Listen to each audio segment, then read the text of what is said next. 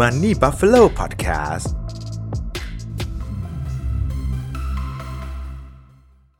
สินทรัพย์หนึ่งนะครับ ที่ได้ขึ้นชื่อเรื่องความผันผวนมากที่สุดในโลกนะเวลานี้ครับ นั่นก็คือคริปโตเคอเรนซีนั่นเองครับสำหรับใครที่อยากลงทุนคริปโตนะครับ ต้องรับมือกับความผันผวนที่เกิดขึ้นให้ได้ด้วยนะครับ วันนี้ผมเลยมีเทคนิคดีๆมาแนะนำนะครับสำหรับใครที่อยากจะลงทุนคริปโตและรับมือความผันผวนให้ได้นะครับ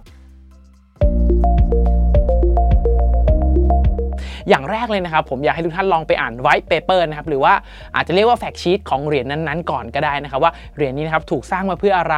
มีประโยชน์อะไรนะครับถ้าเราอยากได้เหรียญนี่เขาจะมาจากไหนบ้างนะครับหรือว่ามีการเอา supply ออกจากระบบมากน้อยขนาดไหนนะครับเราก็ลองวิเคราะห์ดูครับว่า ไอสิ่งที่เขาบอกเราเนี่ยมันจะทำให้เกิด demand ของเหรียญมากขึ้นได้หรือเปล่านะครับหรือว่า supply ของเหรียญเนี่ยมีโอกาสลดลงหรือว่าเกิดอะไรขึ้นกับเหรียญนั้นได้บ้างครับ มันจะบอกใน white paper ทั้งหมดนะครับ ที่เหลือก็คือการคาดการณ์อนาคตนะครับว่าเหรียญนี้จะมีความต้องการมากขึ้นหรือเปล่านะครับ ผมอาจจะแนะนำแบบนี้ก่อนนะครับ อยากให้ทุกท่านลองไปเลือกเหรียญที่มี market value นะครับสัก 50 อันดับแรก แล้วก็ลองไล่อ่าน white paper ของเขาทั้งหมดดูนะครับว่าแต่เหรียญเนี่ยครับถูกสร้างมาเพื่ออะไรอรรถประโยชน์คืออะไรนะครับเราก็ลองวิเคราะห์ดูนะครับว่าเหรียญเนี่ยน่าจะมีความต้องการเพิ่มสูงขึ้นในอนาคตได้หรือเปล่า เพราะว่าถ้ามีความต้องการเพิ่มสูงขึ้นในอนาคตนะครับนั่นหมายความว่าราคาเหรียญก็จะมีโอกาสเพิ่มขึ้นได้นั่นเองนะครับมันก็เหมาะกับการลงทุนนั่นเองนะครับส่วนสำหรับใครที่อ่านไว้เปเปอร์แล้วแล้วหาเหรียญเจอแล้วนะครับอีกอย่างหนึ่งที่ผมอยากจะให้ทุกท่านลองทำเลยครับนั่นก็คือ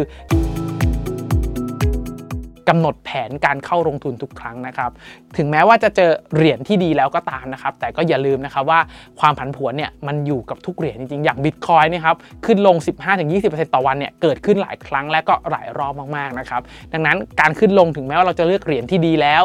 มันก็มีโอกาสผันผวนได้ดังนั้น ก่อนการเข้าซื้อทุกครั้งนะครับ ผมอยากให้ทุกท่านเนี่ยสามารถกำหนดจุดซื้อแล้วก็จุดขายของเหรียญนั้นๆ ได้ด้วยนะครับอย่างเช่น เราลองดูแล้วว่าถ้าเหรียญมีการปรับตัวย่อลงมาตามแผน trade ของเรานะครับเราจะเข้าซื้อที่จุดนี้ แล้วถ้าเกิดมันหลุดลงมาที่ตรงนี้นะครับที่จุดแนวต้านที่เราตั้งไว้เนี่ยเราจะ cut ออกไปก่อน แล้วก็ดูท่าทีของมันก่อนนั่นเองนะครับถือว่าเป็นเรื่องที่สำคัญมากนะครับผมแนะนำว่าในโลกของคริปโตนะครับมันเปิด 24 ชั่วโมงดังนั้น การทำออเดอร์เรื่องของ stop limit นะครับกำหนดออเดอร์ล่วงหน้าเลยว่าเฮ้ยถ้าเกิดเราซื้อเหรียญที่ 10 บาทแล้วถ้าเหรียญมาที่ 9 บาทปุ๊บนะเราจะตั้งขายเหรียญนี้ที่ 9.2 บาท เพื่อขายเหรียญนี้ออกไปก่อนทุกครั้งทุกออเดอร์ก่อนที่จะทำนะครับสำหรับนักมือเทรดหรือว่าคนที่ลงทุนก็ตามนะครับเพื่อเป็นการกำหนด stop loss ของเรานะครับซึ่งถือว่าเป็นเรื่องที่สำคัญมาก แล้วก็เป็นสิ่งที่หลาย ๆ คนพลาดมากที่สุดนะครับเพราะว่าเข้าซื้อแล้วก็เข้าซื้อไปครับแต่ว่าสุดท้ายแล้วไม่เคยตอบตัวเองได้เลยว่าจะต้องออกตอนไหนนะครับการเข้าออกในเหรียญเนี่ยถือว่าเป็นเรื่องที่สำคัญมาก ๆ นะครับเพราะว่า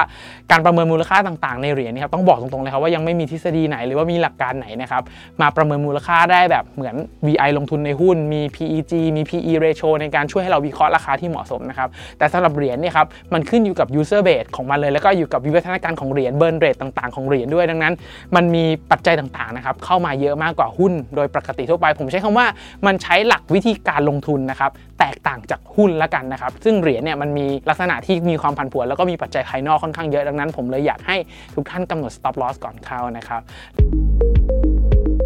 แล้วก็อย่างที่ 3 ที่ทุกท่านต้องทำเลยนะครับ นั่นก็คือเรื่องของกำหนด money management นะครับ money management ก็คือกำหนดหน้าตักของเราเนี่ยแหละครับว่าทำอย่างไรให้เราอยู่ในตลาดนี้นะครับได้นานมากที่สุดนะครับ อย่างเช่นเราอาจจะกำหนดว่าเราบอกว่าเงิน 100 บาทเนี่ยเราจะแบ่งซื้อ 5 เหรียญนะครับแล้วต่อ1เหรียญที่เราซื้อเนี่ยเรายอมรับการขาดทุนได้ไม่เกิน 2%ของพอร์ต หมายความว่าอะไรครับ หมายความว่าเมื่อเรามีเงิน 100 บาทนะครับขาดทุน 2%ของ port นั้นหมายความว่าขาดทุน 2 บาทถูกไหมครับเมื่อเราเอาเงิน 100 บาทนะครับแบ่งเป็น 5 ก้อนเพื่อซื้อ 5 เหรียญนะครับดังนั้นหมายความว่า 1 เหรียญที่เราเข้าซื้อนะครับเรายอมขาดทุนได้ไม่เกิน 2 บาทตาม money management ที่เรากำหนดไว้ ดังนั้น มันก็สะท้อนกลับออกมาเลยครับว่าถ้าเราเข้าซื้อเหรียญนี้ปุ๊บแล้วถ้าเหรียญนี้ครับตกลงมากกว่า 10%จากที่เราราคาเข้าซื้อนะครับเราจะต้องขายทุกกรณีเพื่อกำหนด stop loss ไม่เกิน 2%ของ port เพื่อไม่ให้ port เราเสียหายในระยะยาวนั่นเองนะครับ เหตุผลที่เราต้องกำหนด stop loss ให้ชัดกำหนดขาดทุนให้ชัดนะครับ เหตุผลก็เพราะว่าถ้าเกิดเราลองดู win loss ratio หรือว่าในกรณีที่เรามีเงิน 100 บาทนะครับแล้วถ้าเกิดเราสมมติว่าเราขาดทุน